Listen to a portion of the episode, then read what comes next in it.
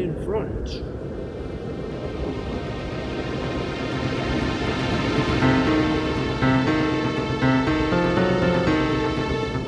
Oh,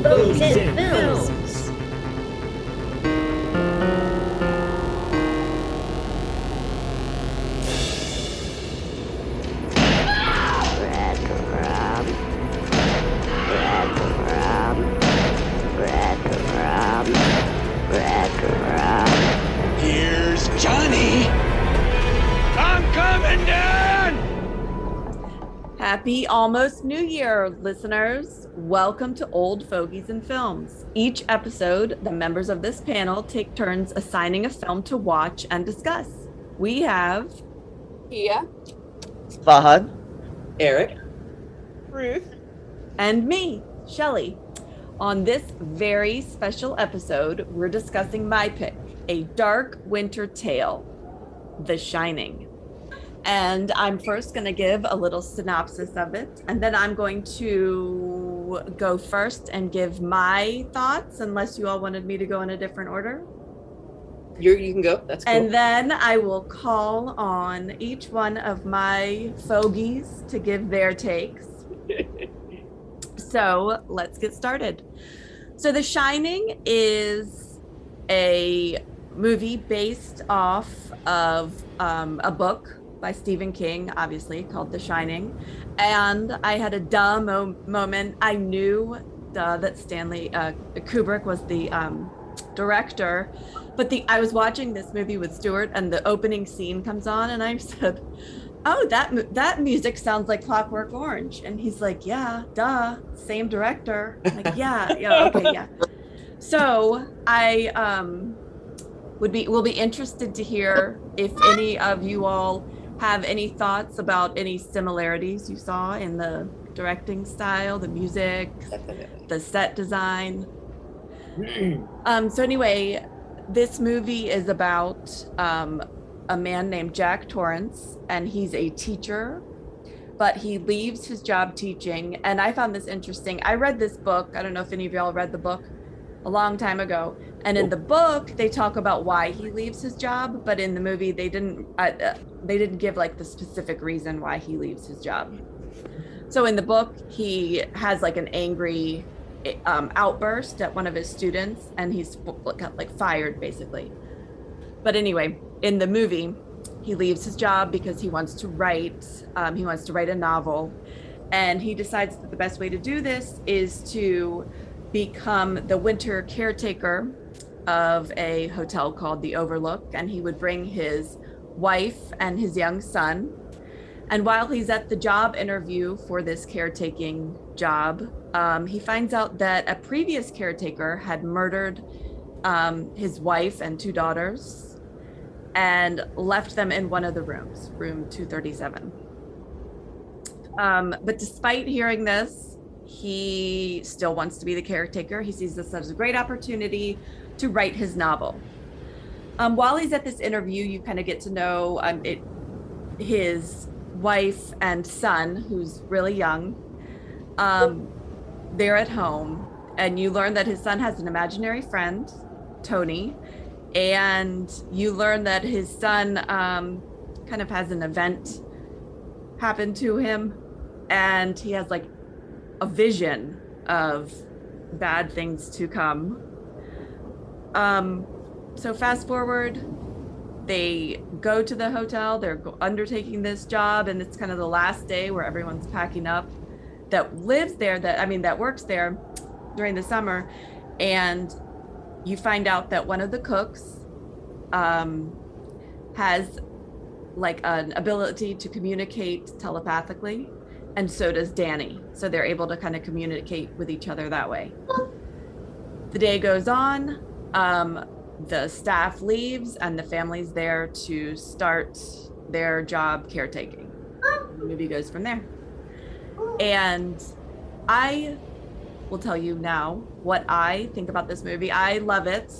I mean, how could you not? It's very um I just love everything about it. I thought that I love um I saw this movie a long time ago, so I I really enjoy I've seen it. It's been like 10, more than 10 years since the last time I saw it and I enjoyed watching it so much again.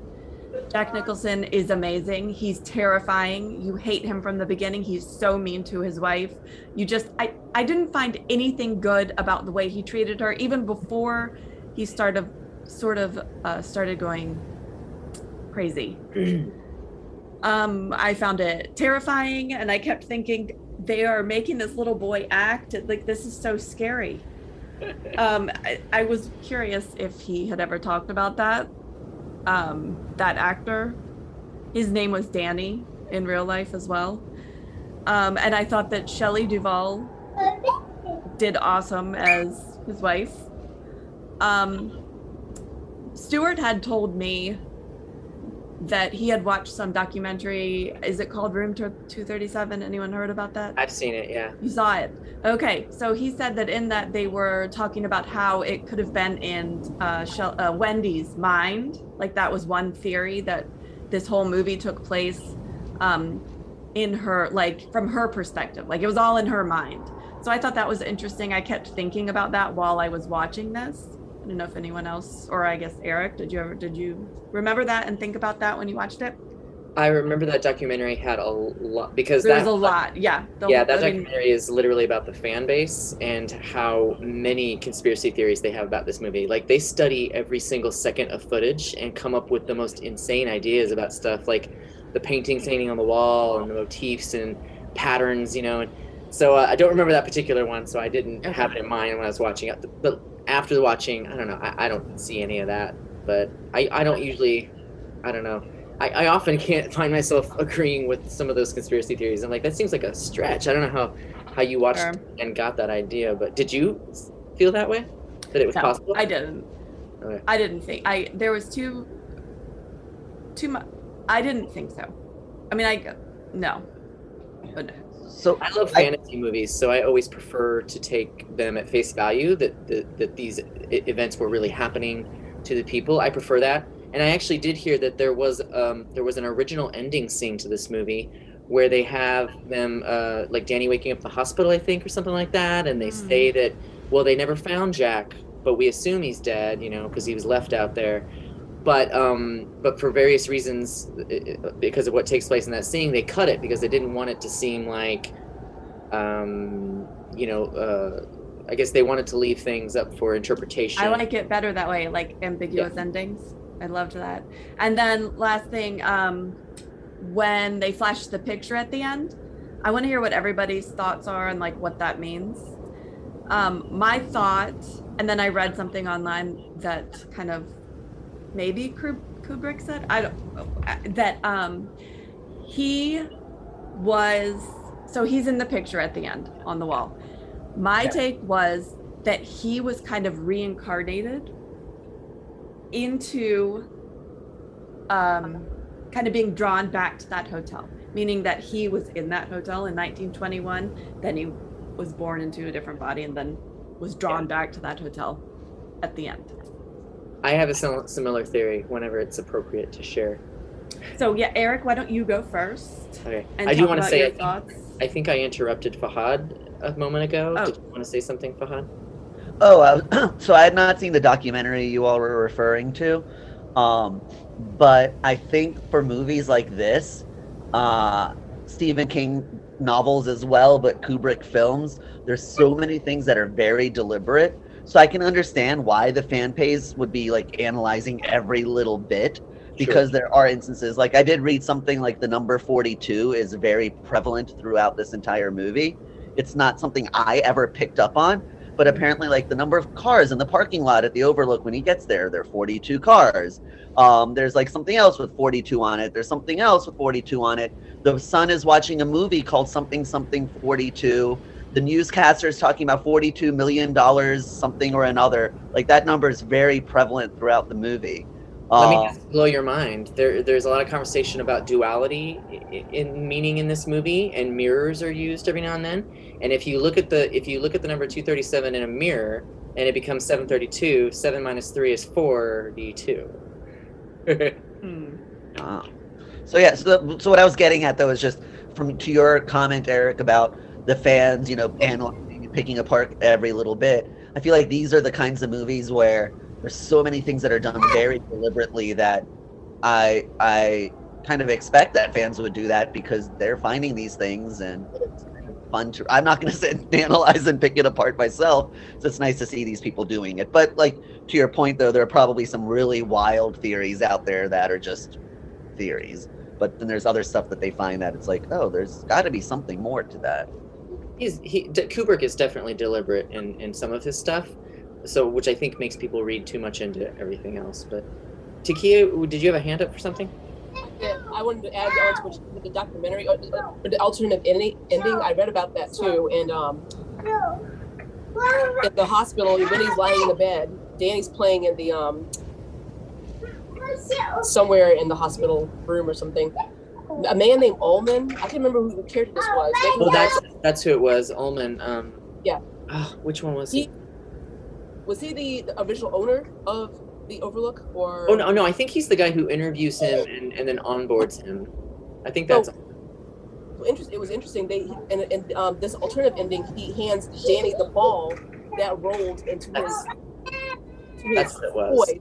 And he laughed. Uh, He, he, had, he does this evil, creepy laugh. Like, oh my God, was he incarnated too? Is he was he evil as well? And, Yeah. and everyone evil part that, that works this himself. That got me thinking when I read that ending. And then they said the ending went to the, the picture on the wall. That was Hmm. all to add on to that. Yeah. Okay. Yeah. Go ahead. Yeah. Um, so yeah, I uh, it's been a little while since I've seen this too, but uh, I really enjoyed it. This movie has never scared me though. Just it just never has. I, I don't know. Maybe I'm used to truly terrifying films that you know the the style that happens later, or I just prefer lots of blood and guts and you know dark corridors and stuff. And um, but I but I do I have always loved the atmosphere that's created in this movie. It's very unique and um, one of the things that accomplishes that is the fact that the the hotel, the Overlook Hotel, is basically another character in this movie. It never just feels like a place that they're living in. It's it feels like it's actually alive the whole time. And that's a really strange feeling. So as soon as they step in it, it feels like I don't know, it's almost a transgression and and the longer they stay there, the more it, it can influence them and they don't even know that it's around them. You know, there's like they're not aware because it's just a building to them, but it's not just a building and we know that because we're watching as the audience. So um, I love that about it, and um, so so I really like it. I I have heard that. Hopefully, I'm not wrong on this, and I don't get trolled. But I think uh, Stephen King has never liked this adaptation. I think it's a because it's a very different feeling to his his his book. Um, but that makes sense because Kubrick, you know, he, he, he does what he wants. he, he's not um, a, uh, trying to faithfully adapt someone else's source material. He's trying to make his film. And um, so that's uh, so full disclosure. I watched The Shining last night, and so today before our call, I decided I'm gonna rewatch Doctor Sleep because I always wanted to watch them in a row. And um, I think Doctor Sleep is. I liked it. Fahad and I saw it together, and I think we both agreed we really liked it when we came out of it. We thought this this was a good movie, but I always had some issues with because the, the tone doesn't really line up exactly, right? Because it's a very different kind of movie, and it's not being made by Stanley Kubrick. So to see it as a sequel is a little difficult, but seeing it back to back, I really like the, the through line of the story, and I think Doctor Sleep tries to clean up maybe some of the confusion that's created with how Kubrick chose to adapt the the novel originally. So they, they explain a little more about. Um, um, they sort of lean into the theory that you just had, Shelley, about how the the hotel is sort of drawing people back, souls that have been there before but are now in new bodies, possibly, because it, it wants to keep them. So it wants to bring them back so that it can kill them in the hotel, so that they have to stay forever, which is a little bit American Horror Story, I guess yeah. and um, and I think the hotel. Um, I'd written down this whole theory because I was I've tried my whole life to understand this movie too, and I think I'm finally getting a little closer. But this a theory that built on that about how not only does it want souls back that have stayed there before, but it especially wants those that shine, and those are probably the souls that are easier to subconsciously draw back to itself um, because they sense it, and like Jack Torrance says in the movie, that is the first the second he stepped into the hotel he felt like he'd been there before like he belonged there. So he'd sort of been waiting his whole life to, to get to it. And it was waiting for him. And so I, I, I like that makes sense to me that you would see his uh, picture in the um, in the uh, well the picture you'd see his face in the picture at the end. When I was a kid, I think I thought I, I, that very was very confusing me. I thought, are they saying that he was absorbed by the hotel and then sent back in time and is now a permanent part of it? And I was willing to accept that to a degree, but it never sat right with me. This explanation. That is exactly, sorry to interrupt you, but that is exactly what I remember thinking Oh. the last time I watched this. But then I saw it this time and I'm like, no, he. Yeah. you know, he had been there before. So, and there, the, there were things that I didn't really remember um, that that also work with this theory, which is that if you remember when he first, uh, I guess it's interviews for the job, the guy tells him about the previous caretaker Charles Grady and what had happened, and, and then later when he's uh, when he's seeing the partygoers in the gold room. Uh, the butler spills on him, and then they go to the, the bathroom to clean it off and that butler's name is Grady, but it's Delbert Grady, and his face looks just like Charles Grady. And and Jack Torrance push, pushes him on it. He says, I, I know you're the caretaker. I saw your picture. I know your face." And the guy keeps saying, "Nope, I I'm I'm you're the caretaker. You always have been." And he says, "I've always been here too." So I think Delbert was like the original version of that man. Charles Grady was probably the reincarnated soul who got drawn back as well. Maybe he also had the shining. Um, and then he was killed, so now he's permanently part of the hotel. But I guess that's his original self and not. Uh, yeah, which is interesting because in Doctor Sleep, um, the bartender who was Lloyd uh, from the original movie is now Jack Torrance, but he goes by Lloyd and he insists that he doesn't know who his son is. He doesn't remember what he's talking about. He's like, I'm just the bartender. I've always been the bartender. And it's like, maybe that was his original role or something. Who Mm. knows? yeah. But anyway, so I'm going to stop there for now. I'm sure we have a lot more to talk about, but I'm going to let someone else take it next. I, um, Takia, why don't you go next? But first, I want to say because you were saying it doesn't, this movie didn't scare you, Yeah. and it didn't scare me like movies have scared me. I guess the atmosphere, the thought of being somewhere for that many months without being able to escape, that like makes me feel panicky inside. So it's interesting that just that, like, the isolation. or the environment is what scares me about this. Not necessarily I didn't watch the movie feeling frightened, if that makes sense. Yeah, just you're isolated and stuck there for five months. It's more like a low level, like constant dread throughout Yes. the watch. Okay. I mean, that's a different kind of horror, I guess. Yeah. Controversial statement of the night. And people were freaking out of quarantining for two weeks back when COVID first started. Oh yeah. I was quote unquote quarantining him and his family for five months. And we we're freaking out. that- without being able to even go outside with the amount Yeah. of snow and just like being I guess being stuck yeah, yeah, so I find not funny. being able to get your kids out. that when they were talking about five months, you're going to be isolated. I was like, wow. And here people are just going crazy two weeks inside. I think I'd enjoy it. I would take the caretaker job. Well, I, I was thinking about it too in terms of would I be okay with that? And I thought to myself, I need to have certain things. You know, I need to have internet with streaming, you know, so I need to be able to watch a lot of stuff and get a lot of shows out of the way.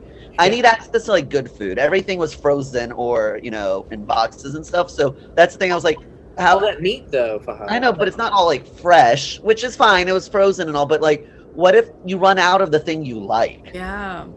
Oh. Like I they didn't. I don't think they asked them what do you guys prefer to eat. What kind of meals will you want? Like I don't need Is racks there of Coke there? for for me, you know, or pork This is roast. America. Fahad, we'd have to be careful at the Overlook because I think we shine a little bit, especially together. Uh, the links. Yeah, so, you know, Wouldn't it be playing on your mind though if you're staying there? That's actually one of my things, my topics of discussion after I talk about how I like the movie. I'm well, sorry. being in a place. So sorry, um, Etiki, I think it would play with your mind being there, or even with another person or two there for five months in that huge place. Like Shelly, to your point of it being kind, of the scary part being the isolation. I think the other part of it is the scary part is being isolated in such a big building, a big place where you never know what else could actually be there or what else is actually going on. and, and that's the thing. Like, what, what if it's rumored to be haunted? Like, Yeah, nobody's you- there to hear you scream. do- would you still do the job if it's rumored to be haunted? Like, like you could see something, you could not see something. Would And there's no way out. Yeah. so, yeah. Anyway, I I, think I'd probably get very terrified and I'd freak myself out, but I think I'd still do it because I'd have to, like, be hmm. compelled to find out. You know? Oh, but my other requirement would be, um, I I know they explained. Oh, and the guests or the workers' quarters are the only places that's going to be heated during the five months or whatever. Where and all, I'm like, no, no, no, no. You turn on the penthouse suite or whatever, the presidential suite. Make sure that's what's got the heat. That's where I'm staying for the That's next five months. like, I'm And you had gonna to stay in cook that the workers' food in that gigantic kitchen and then push the little cart back to your room. Yeah. And it's cold by the time you get it a mile Yeah. across Yeah. All right, Also, Takia, I want to. Oh, sorry. Oh, I was just gonna say I'd also be kind of scared having such a young son going out on his own in that big hotel. Like it's big. He could get lost or get hurt, and you have no idea. Yeah. Yep. And then what do you do if he does get hurt? You can't go anywhere. You can't. Yeah, you can't get to a hospital. I guess you can call the authorities, and if it's not, I mean, I guess they could helicopter to you. Were they invented back then? No, I'm kidding. All right, Miss Takia, I want to hear what you have to say. I've been um, muting a lot tonight because he's making a lot of noise. Chatterbox. Happy, happy noise, but all right. Anyway, um, uh, all right, um, yeah, I. Well, one thing I, I I've seen I've seen this. I don't think I actually watched the whole movie um all together. I, I over the years I start in the middle, very beginning, and then get to the end or see the end. So it was, it was a treat to see it all to, to from the um beginning to the end.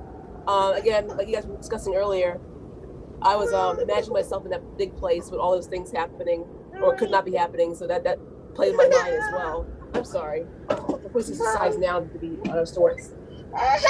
So- sorry, guys. All right. Um, I looked at 1970s decor.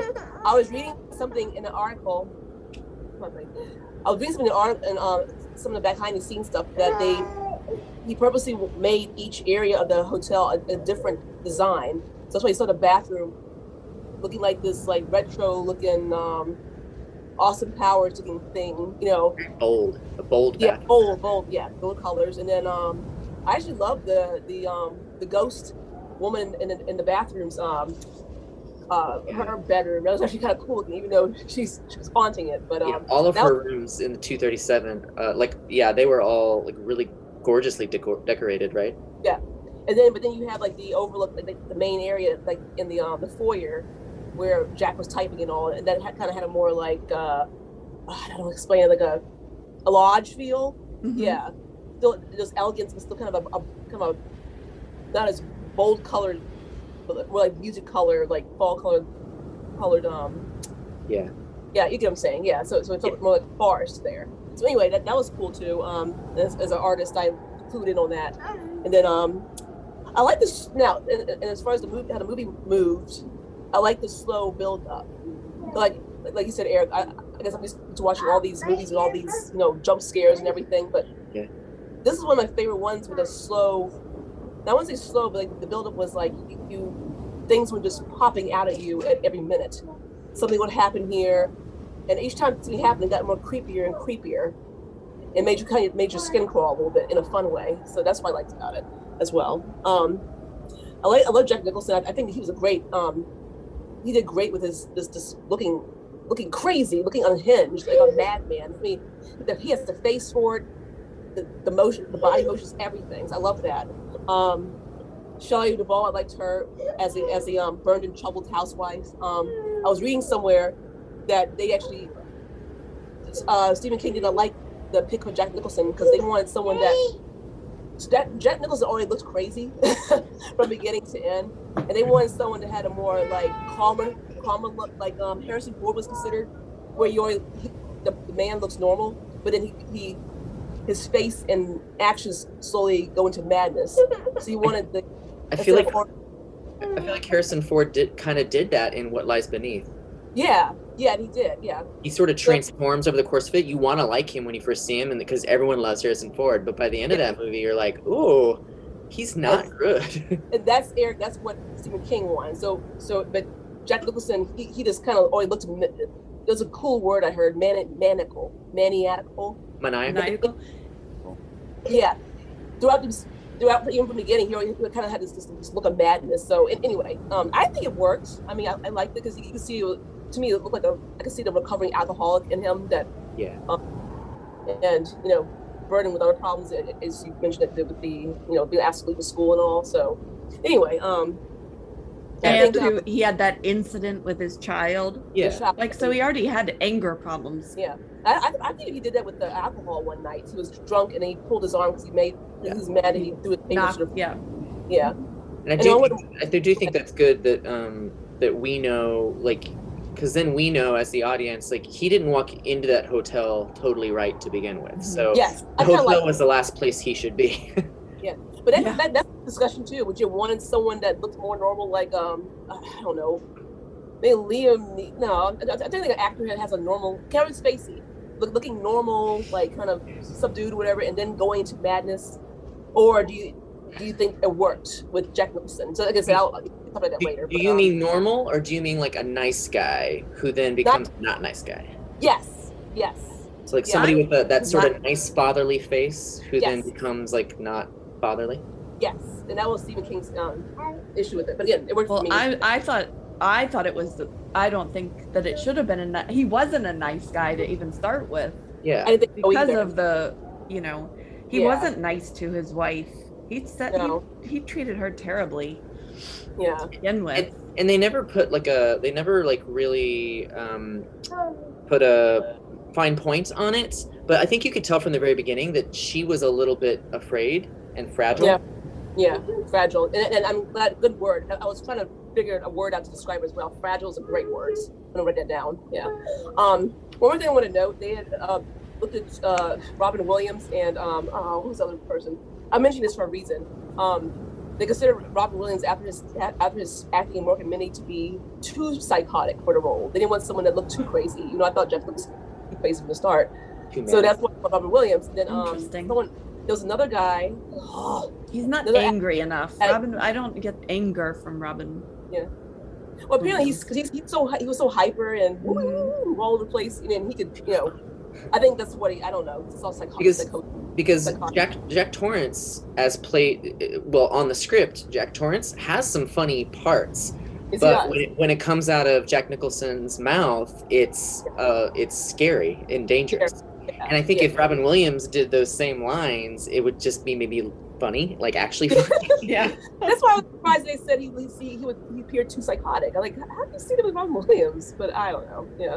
And there's another actor they wanted, but that he was too not psychotic. Oh, um, oh, what's the name? Taxi driver, Robert De Niro. Yes, he was Oh. going taxi driver, but they didn't feel like his performance would would, would um show Yeah, I a don't- madman in The Shining. So that was the other person they looked, they looked at. So sorry for my long rant. Yeah. No, Uh, that's interesting. I was thinking a lot about this this movie. I, this- I think it's one of my favorite.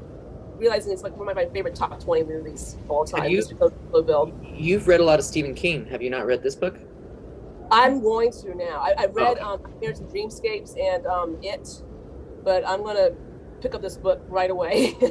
i've I- I- only read i've only read salem's lot and a few short stories Ooh, you should read their. The books are always better. Well, except for this one, I always hear not this. One. The books are always better than the movie. They don't always translate to movies really well. yeah yeah Except for this this one, it's which just I, I think that he made the changes that made it a good movie. the, the It's, issue uh, is the- books are so Kubrick. long it's it's like a commitment you know it's like Yeah. two books in one and i'm like ugh i just want to read one book I think it on time for one book it only depends on the person too. Because some, some people will, will read for hours on end. Other people might be like you're busy, you to pick it up pick it up every maybe for an hour, then not pick it up for another two days or something like that. So yeah. i need to keep with it so it's like a it's a commitment. And then I'm, I'm still going on. I have two more things I want to mention. Um, in, in the book, this is I read about this as well. Um, the the, the hedge months, the hedge, hedge animals in the um, the maze, they actually come to life. But because of, a small budget, they didn't have them come to life in the movie. That makes sense And um, oh, And I what- think that maze was scary, scary on its own. Yeah. Just the Yeah. thought of in the cold, in the dark, being in that maze. yeah, And Yes.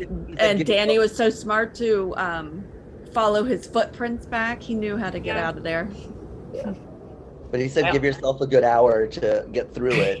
And that's if you're not panicking. But lucky Wendy and Danny had already done the maze once, but Jack didn't because Jack wasn't going outside and he was slowly going mad. So so Danny already sort of knew the maze, which was good. It was smart to run in there because his dad wasn't going to be able to know what was going on. He's too out of it, you know. Jack could have been a dull, was being a dull boy. I Uh, had to say it about was never dull. I have something to say about Wendy and, and her whole role because some, some people that it's like too misogynic and, and or was she just you know they wanted they actually wanted like a, a different they me I think was someone mentioned Jessica Lange for her character because apparently in a book Wendy is more uh, feisty and outgoing and um, blonde pretty blonde and they made Shelley Duvall with like kind of a, bur- a burdened fragile emotional state that's actually what they wanted and they liked Shelley's performance because of that so that's She, that's she looks like a battered wife. Yeah. And I Yeah. thought she was adorable. Yeah, you know, it, it was it was like the, the way in the, if you read the book in the book she's like a, a pretty blonde and like Mhm. you know a little more I guess feisty and bouncy and whatever. They, they know it. So anyway, yeah, that's I read that as well. I, I kind of like that they made those changes, you know, with her character and even with Jack being kind of already a bit hmm dangerous to begin with, because those are people that are, I think, even more susceptible to the horrors of this hotel. And But I agreed with. I like that. yeah, I, I, like that because it plays better with those people.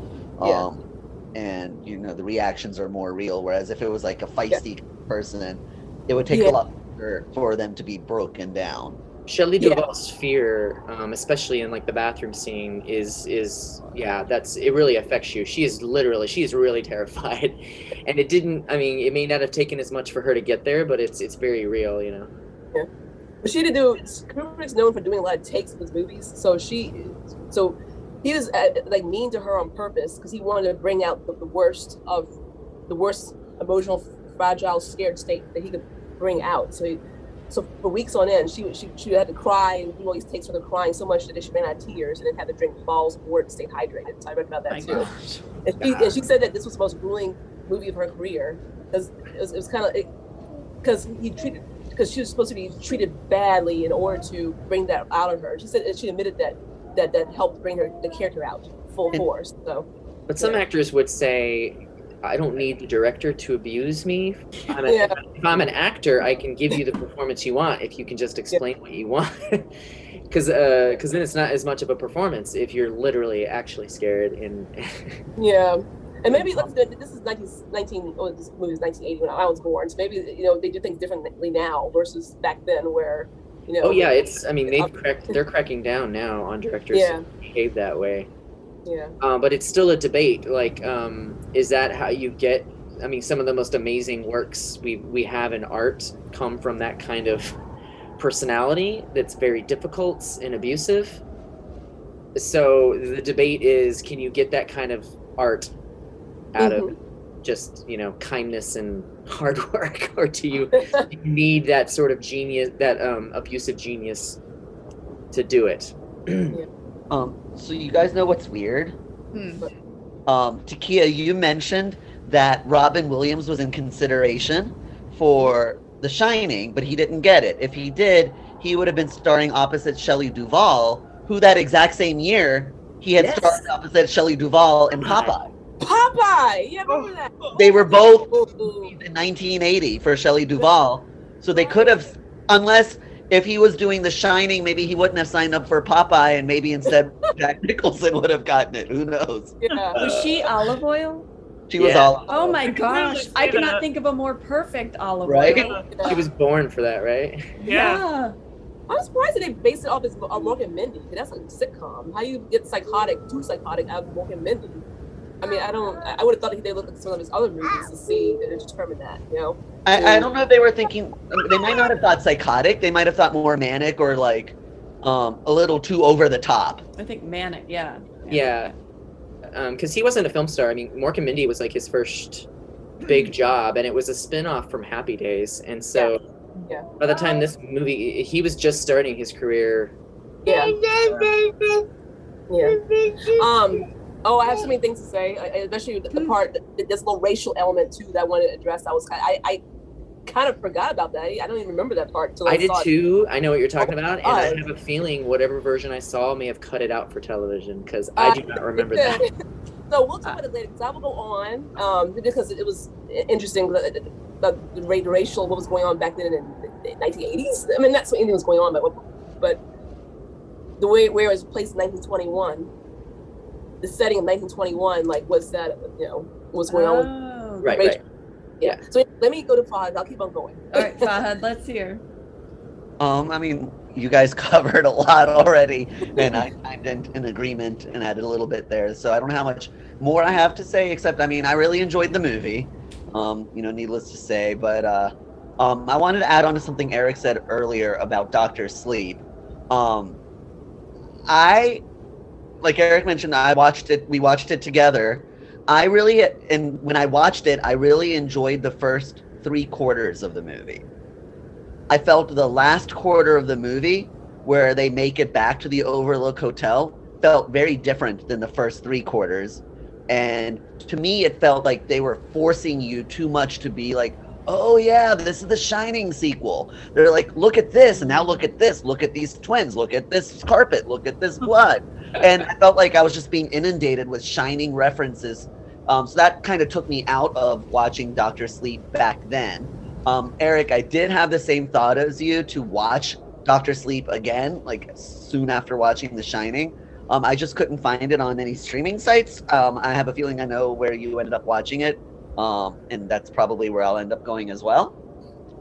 But um, I, I'm, I'm hoping that watching it so soon after The Shining, rather than feeling annoyed with how much they pushed The Shining references at the end, I might hopefully appreciate it more. I, I Um, did. Yeah. But do Except you one, remember that? there was one moment, um, and I- I'll be curious if you, um, after you watch it, if you feel that it's the same moment. But there was one moment in the last part of Doctor Sleep where I did think, oh, this did need to be in there. That's just for you know gratification, for you know fan gratification or something. Um, but the rest of it, I felt much more like it connected very well, and it was a, a perfect resolution to the, the full story. Yeah, and I can I can see feeling that way after because I hadn't watched Shining in a long time. So going in to watch Doctor Sleep, I was like, okay, it's just because it was so focused. Funny and funnily enough, right? Doctor Sleep was so focused on the actual Shining, whereas The Shining wasn't focused as much on the Shining, the shine, what that actually means. There are other people out there other than these. Like Doctor Sleep really goes in on that, right? Because that's the whole point of it. Um, so I do find that funny, but I think I'm in, I'm in, interested in how I'll feel about Doctor Sleep after watching it again. Um, so going back to I think Shelley, your note about this being a Kubrick film, did we feel some of the same ways that we felt as we were watching Clockwork Orange? Um, one of the things I remember vividly about Clockwork Orange was just the opening credits where it was like that bright or that orange color. It was just a sense of weirdness. Like you're feeling weird already going into this movie. The Shining, the sounds that they used in the very beginning opening part were just so uncomfortable. And it just gave you this sense of unease and dread as it's like opening and it's winding through the roads and going like the the opening sequence was gorgeous by the way. The oh, helicopter shot that they got of all I'm, I'm like how did they do that? Because nowadays they use drones and stuff but like they used a legit helicopter to go and get that kind of shot. By the way, pay attention when you watch Doctor Sleep because they they repeat those shots. It, oh i remember that when i was watching the shining i was like i remember that from dr sleep when they were going back to the overlook hotel because that's where the start of my annoyance happened like oh they're really pushing the shining um, when, when you said sound, do you mean like the uh, the boom boom boom? that that part and then there was just some weird sounds around it but it was the notes and the instrument that they use and stuff Yeah. just give you this sense of unease So by the way, that is a very famous piece of music that people, many composers have sampled in their own work, including Wendy Carlos and Rachel Elkind in this movie, um, over the years, and it goes back like hundreds of years, and it's it's actually. Uh, it's, I think it started as a Gre- Gre- uh, Gregorian chant that is now used in I think uh, maybe Shelley remembers, but Catholic uh, the Mass of the Dead. So um, it's it's played during that like somber oc- occasion. Okay. So it's pretty well known, and, and so it's I think it's yeah it's meant to have that feeling of like doom. Yeah. So I mean, Kubrick I think does a good job of setting the emotion that you're supposed to feel at the very beginning.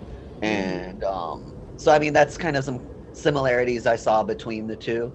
Um, the thing that, you know, I appreciate with The Shining is that this movie is supposed to give you this sense of isolation, this constant dread, like something bad's going to happen but he he didn't use somber colors. He didn't use lots of blacks and grays and dark reds and stuff like in the hotel. Like the hotel had a lot of rooms with brighter colors and um I mean the carpet was kind of dark-ish, but uh you know, I mean it just Did- sorry. I, I'm sorry uh, to interrupt you. I just had when when I when I watched this. Did you have a huge flash? Um, when uh, what is the cook's name? Halloran, Dick When Halloran. he how yes when he's laying in bed and it pans up to the picture of the naked woman. Uh, that made me think of the woman in a clock uh, that had the pha- all the phallic symbols. Oh, on yeah. it. true. Oh, It was all over that movie, right? There were tons of naked women on the walls. Yeah. Every Yeah. scene. I forgot about that. Yeah. Yeah, I didn't think about that, but that is funny that you brought that up because that was a moment I wanted to bring up. Like, what are they? It's just such a weird just characterization, character trait, or decoration for this guy to have this. And he had a naked woman on both sides. Yeah. Of the room. Um, and I just found that very interesting and odd um, that they were showing that in that way. It was just kind of interesting. Like this old guy, you know, chef, whatever, is just laying on his bed watching TV, and they pan up. It's like, oh, this okay. woman. I Yeah. wondered what The the point of that was too. I was like, is this necessary for, for us to understand his character or something? yeah. I didn't know what they were trying to tell us with that. and it wasn't like a uh uh like glance and or you'll miss it kind of a thing like it No, went it up and focused and then when it showed you the tv it focused on the other one it's like i don't know what picture you're trying to paint about this guy It um, was it was almost funny because after we meet him, we wouldn't expect that from him. Right? no um so that was kind of yeah out of felt a little out of place in this kind of a movie but um but yeah um what's fun about watching this movie as an adult because i haven't seen it in a long time so i'm calling myself as a fogey i guess i should say um, is just how often so many of these scenes are referenced in so many other movies, Oh yeah. Mhm. social media, and everything. I mean, the all work and no play makes Jack a dull boy. The here's honey, like the the the elevator blood, like all of that stuff is so heavily like used in so many references. Um, the music, the carpet, uh, it's it's a movie that definitely has had influenced a lot of things. In, in Oh. fact, the whole time, all I could think of was that South Park episode where he, uh, where Randy Marsh buys a blockbuster. that whole episode is basically inspired by The Shining. He turns into Jack Torrance and he starts, you know, skulking around, and then he gets he he actually freezes in the snow outside the blockbuster at the end of it. Well, to quote somebody in South Park, Simpsons did it. Um, because the Simpsons did the the was it a Treehouse of Horror short, the Well, I remember Shinning, because they, they called it the Shinin, right? The Shinnin', yeah. the Shinning, and it was um, Grounds, Groundskeeper Groundskeeper Willie. Willie. Yeah, Yeah. with Dick Halloran, right? I, the Yep. Shinin. The Shinning. Um, thought about that a lot too. All right, Ruth, we didn't. If oh, sorry, are you? Is I, I, I was about to say that's all I'll say for now. Everything else has pretty been much been covered, but yeah. all right hand Ruth, let's hear it. Okay, um so my thing when I first started watching was well after kind of getting into it and with the ending with him being in the you know in the picture from the 1920s I thought well when he first started out I was like maybe he's like a already a ghost or a vampire or something you know but then the reincarnation thing makes definitely makes sense because of the you know the different looking of the you know of the men and everything like that but when he's at that party it makes me think of in the gold room when the um the bartender's in there it was like oh it's got to be the bartender because that's what i was thinking at first because um he was the one who had the two little girls and all that so it was Oh, kind the of butler. yeah, I meant to say the butler, yeah. So I was thinking, oh, well, it's probably him, and then you're thinking, oh, well, I guess it's probably not. But um, then I thought too with um, so I know Jack Nicholson's character, um, Jack, um, he uh was having a drinking issue and he hadn't been sober that long, and then it made me think too. Well, it makes sense why he's there because he said he would give his soul for anything for a drink. So that's got to have helped get him lurked in there, help them get, I guess, him get broken to to stay there, you know, because um, my other thought was after I heard about him talking to that guy, the ghost of the um, of the butler, when he was saying uh, when his wife went when Wendy, is that what her name is? Put put him in the um, what do you call it? Like the storage spot. Mhm. I was like, I wonder how he met his wife because apparently the the guy was like, you know, you had someone too strong, so I guess clearly he wanted everyone to crack to for the wife and the and the kid to go there, but she was basically the only one that I felt like held it together for the most part. You know, considering everything that was going on, I felt like. Um, of course, you're gonna have big horrific times, but she was still. I felt like. You know, considering Yeah. I thought she did pretty good. Um, She- She didn't just uh, fold, right? She she she was good at helping her son get try to get out. She she hit Jack with the baseball bat yeah, She she got wasn't him to give up. and then trapped him in the storage room. So she was she's definitely very she seems very frail, but she's not like backing down. That's why they're like, yeah, she seems stronger. So then I thought, well, then that must have been why they must have had some kind of thing thinking that we want someone you to pick a, a wife that's going to be fragile, that's going to be, you know, stuck in here or something like that. Um, Which is interesting though, right? Because you could say the opposite in general that she's married to she was married to this man who was an alcoholic and he hit their child. And you know, for a lot of people they'd be like, That's that's a you know, that's like that's strikes it. you're out, that's a one strike you're out kind of a deal. And a lot of people might say, Well, she's not strong that she just stayed with him and, you know, took him back and all. But um so that's interesting that in this movie that's kind of the character they built her up to be but in the end she proved us wrong that she doesn't just sit back and let this stuff happen to her she gets the strength and gets out Yeah, and wants to help her son get out and realizes he is too crazy, and uh, she helped her son help get get things under control better and stuff like that. And, um, I always thought too with the kid with uh with Tony, um, is that what his name is? Um, I thought, well, obviously he already had some stuff going on, but maybe was it that telepathic or something that the um the kitchen manager had with it, and then whatever he thought was inside him was connected to somebody else because um I don't know because You mean like- his you like- of things are gonna happen. mean, like Tony might have been a real person that was talking to him. I don't know. Like he's got a.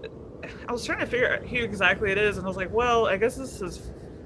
You know, I feel like it, it's still kind of open to interpretation about it, but um, Um, that goes back to what Fahad was saying about how Doctor Sleep like focuses more on the actual shining and Okay. explains things, and this movie doesn't. I think in general, this movie it doesn't bother to try to explain anything for you. yeah, It's just presenting things in front of you, and you have to try to figure out what's going on. And Doctor Sleep definitely is the kind of it's more of a modern style movie where there is a little more explanation. So there's even a scene in there where um, Ewan McGregor, who's playing Danny Torrance grown up, says, uh, "I used to call The Shining Tony. I used to pretend he was my ima- it was my imaginary friend telling me or showing me things." And I was like, "Okay, I get it," because I wondered the same thing. I was like, "Is and even in the beginning of Doctor Sleep, I was like, is it possible Tony is just somebody that connected to him through The Shining and was actually talking to him? But according to Doctor Sleep, if you call that canon, I'm sure some Shining fans don't agree that that's part of the universe that they love. But um, but according to that, he that's Tony is just what he called The Shining. Because Oh, he didn't know what it was right so he's Right. trying to cope with it so in his head it is an imaginary friend He was only um, five. I mean, Yeah. he He's barely knows what's kid, going yeah. on. but i mean i kind of i kind of would have liked it, it I- i think it would have been a cool twist if tony really was somebody named tony talking to him through the shining link That would have been cool if like a surprise savior shows up and they're like, "Who the hell are you?" I'm Tony. Get the hell off Danny. but then that might have felt a little hokey yeah. Yeah. I was reading. I was reading that that um, I think in the, in the novel, Tony is actually uh, his adult self that's coming out of his mouth, and that he actually sees Tony. Uh, he's the only one that sees him as an adult or something standing across from him, but no one else can see him. So, so this is in the novel. Did Does you guys? he talk back to himself in time?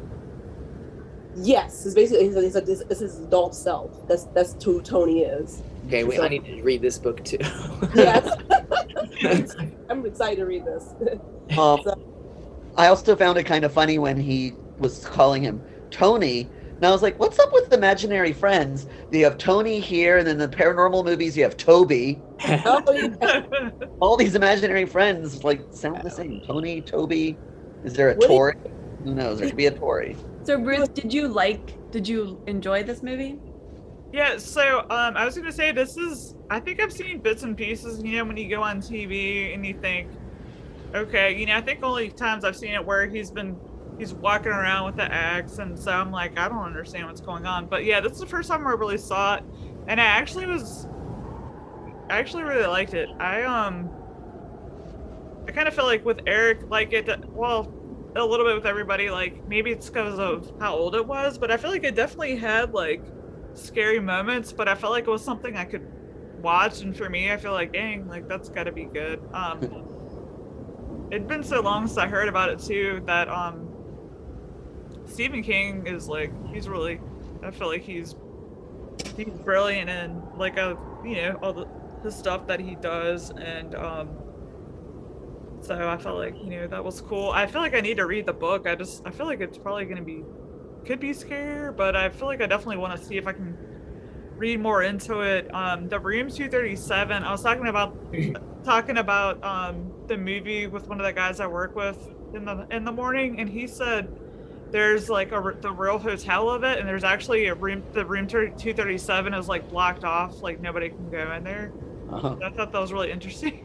Hmm. Uh, The weird thing is, uh, uh, I, I hope I'm right on this, but in the book, it's actually room 217. Oh, And so I don't know why, I don't remember why, if there was a Oh, reason why yeah. the number was changed. Do you know, They- Tia? yeah, they changed because um they it let's see they didn't want people to not go into room 27, the real one in the hotel. 217? Yeah, yeah, that was actually a real room. And then after seeing the movie, people would not want to go in that room, so they, they changed Okay. put it to Well, that's a little foolish of them because I think everyone would want to stay in that room. Yeah.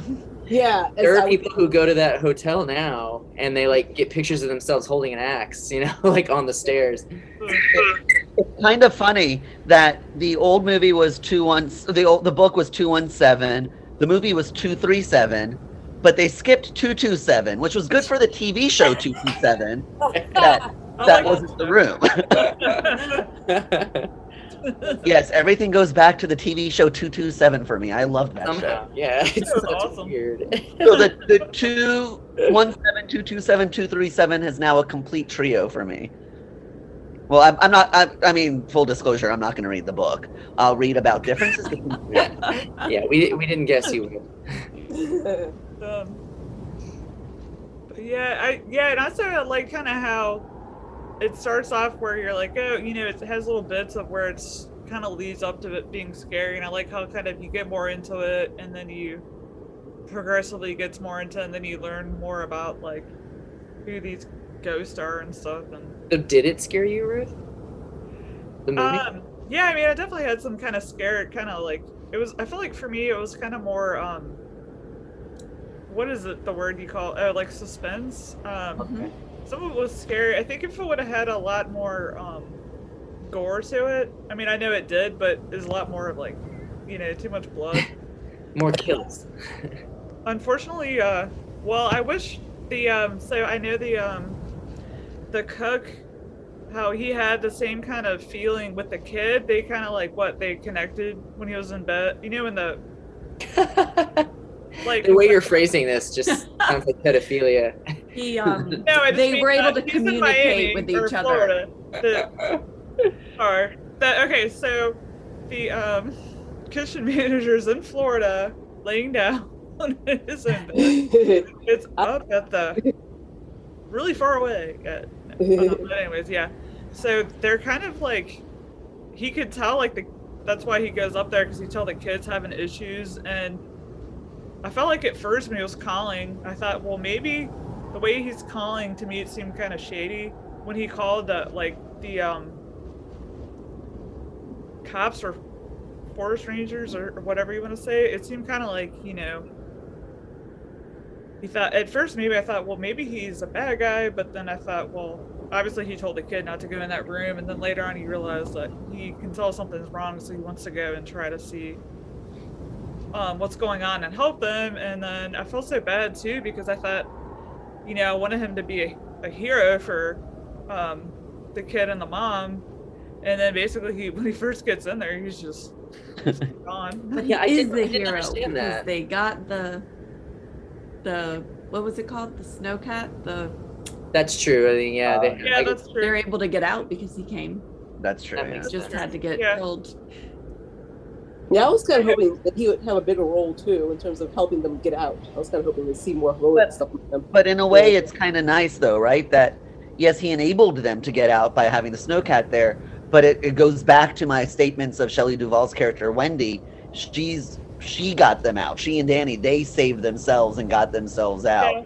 uh, rather than depending on a man to save them. yeah, yeah. Well, that's true. We like that. Like how, Uh. how how awful he he pulled the radio out. Sorry, I'm not explaining myself, but Jack pulled the radio out so she couldn't communicate, and then he destroyed the snowcat that they had up there. Like how helpless can you feel? Like Yeah. with all of that snow, that is just like terrifying in like just the psychological, emotional way. Mm-hmm. Yeah. Um, so, and her child is catatonic, basically, not Yeah. talking at all. Yeah. Yeah. That was so much. And then um at least like his mom his mom believed him when because he did go they were obviously the evilness that was in there was trying to draw the kid in room 237 at least she believed something happened when you know when that lady tried to when the Oh, evil With ghost lady choke. tried to strangle him or Mhm. choke him so um By the way, um, going back to what Fahad was saying about how this movie is referenced uh, uh, a lot uh, since it came out, I wanted to know if anyone else noticed this because on this watch, there was a scene that immediately made me think of another movie, and I want to see if any of you can guess what movie I thought of. So it's the scene where Danny's trying to run away from Jack, and Danny runs into the kitchen and he puts himself into one of the cupboards and tries to Oh. close the door, and then Oh. Jack walks through. Jurassic Park.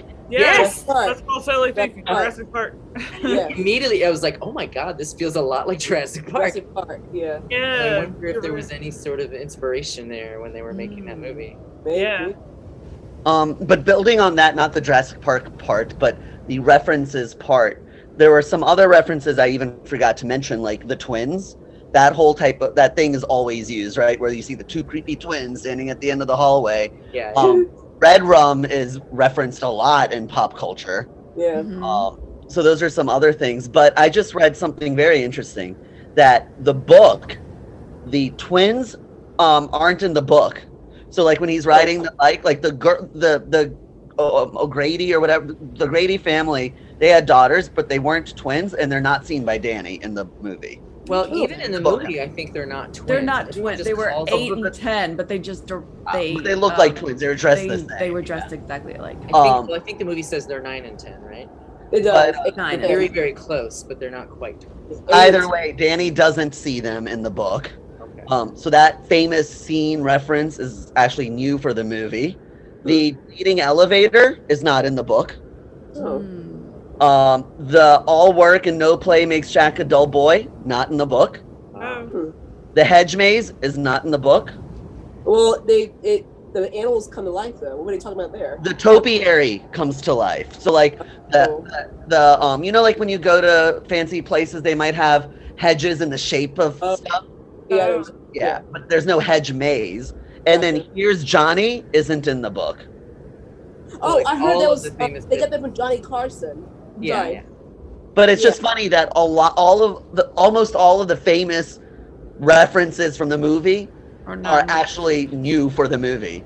That is yeah. All Yeah. like Kubrick stuff. and I think that's why Stephen King hated it, right? Yeah. I think yeah. Because they changed his book so much, and he and that's the thing that that everybody thinks about it. his book is actually not in his book. Yeah. yeah. When they read the I- book, they're probably disappointed. And this is like the movie from one of his like the most popular, right? Yeah. Uh, his other movies have not done not all of them. though. There's been a lot of stinkers. Yeah. Yeah, I'd say like what of all the Stephen King ones, what like the biggest ones were this, Pet Sematary, Misery, Carrie. Beautiful Carrie, yeah, Carrie. Um, Christine actually has a lot of respect these days. Oh, Yeah. that's I- a good one. Uh, and then ob- and then obviously the remake of it, the actual movies of it and it chapter two. yeah, yeah. Although I love the miniseries quite a lot. And he had a lot of good. I mean, some of his miniseries were loved as well, right? Didn't I they mean, make? I'm sorry. Didn't like they make weird. Lawnmower Man into a movie? Yes. they did. Oh yeah. That short That's very story. Have you read it? That is bizarre. I have not. I've never. I've never seen the movie, but the short story is really, really odd.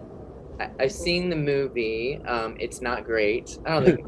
I, but uh, but growing up, Jeff Fahey's face is just I don't know.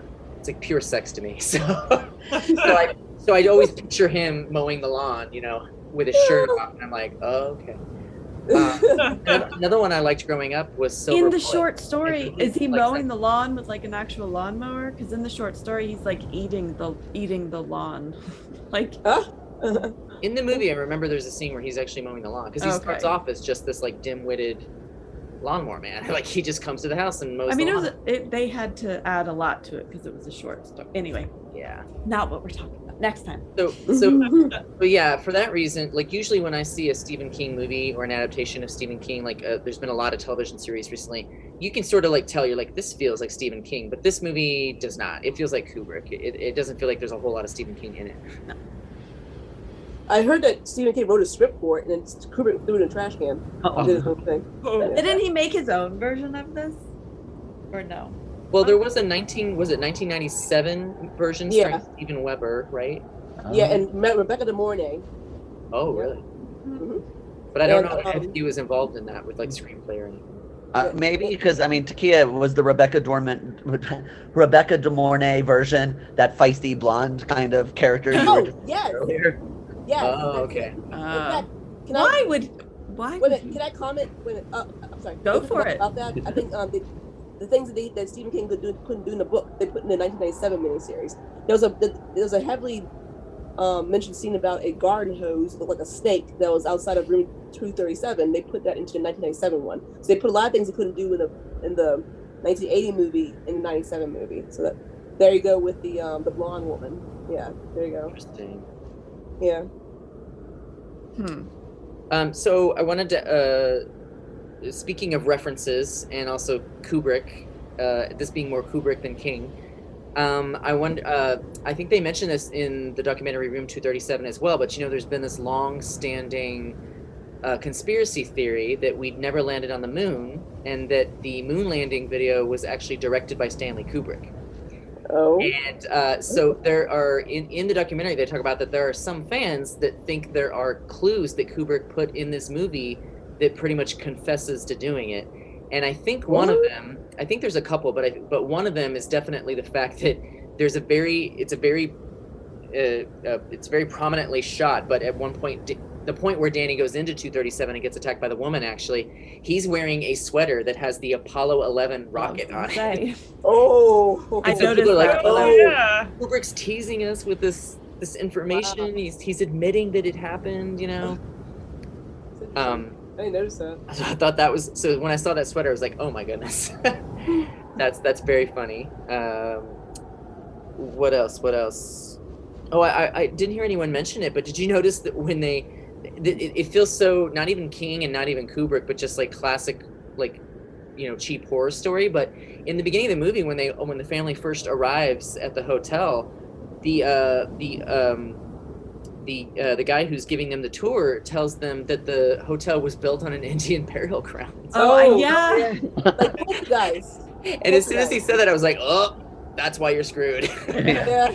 it seems to be always why people get screwed when they move into a house that's haunted. the Indian. They didn't harp on that at all with the Indian burning ground and, and like the ghosts being part of that, possibly. They didn't harp Well, that. I wondered all. if the place is is cursed, and that's why people get trapped there because Well, Oh, cursed. oh. because um not only did they build it on the Indian burial ground, but a- apparently they um, added insult to injury by um, like killing off a bunch. That, well, he he mentions he says I think they even had to defend it against a bunch of Indian tribes when it first opened or something. Yeah. so probably killed them, and then they had the gall after all that to decorate it in Indian motifs. the entire thing. Oh It's like, yeah.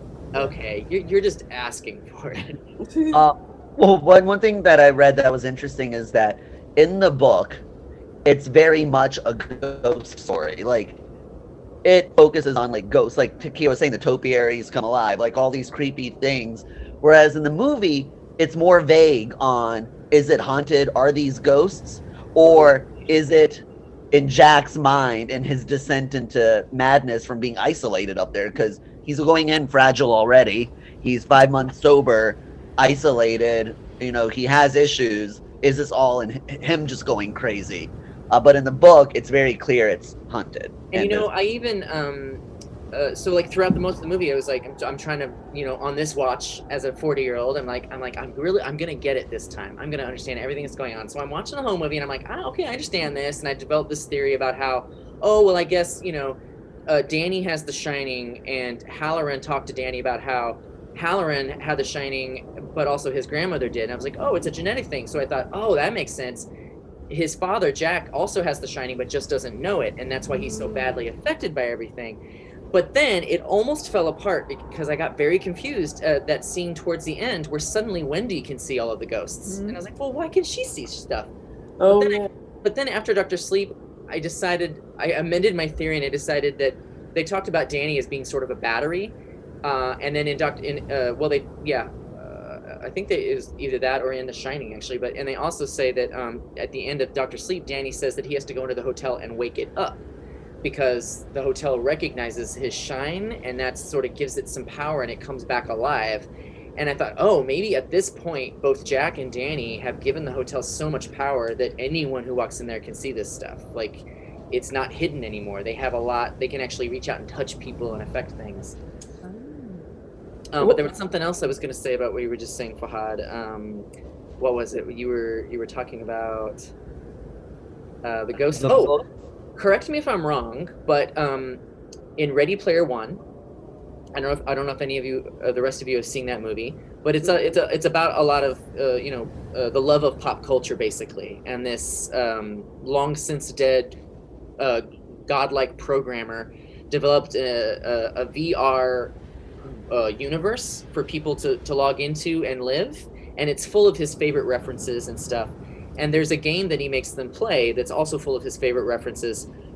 And there's one that they go into and it's supposed to be set in the shining and i think there's even a line and, and- but the scene that they go into is it's in a it's in the ballroom but all the ghosts are sort of dancing and they're floating around and i think they, they all they look kind of dead uh, and the and the floor has fallen away and I think somebody says in the movie, he says, I, "I've seen The Shining. I don't. This scene wasn't in the movie." And uh, and the guy says, "Well, he the the creator preferred the book, and this is from the book because Ah. it's it's much more ghostly. You know, it's not just real people sitting in front of Jack because he's imagining them. It's it's like the dead. You know."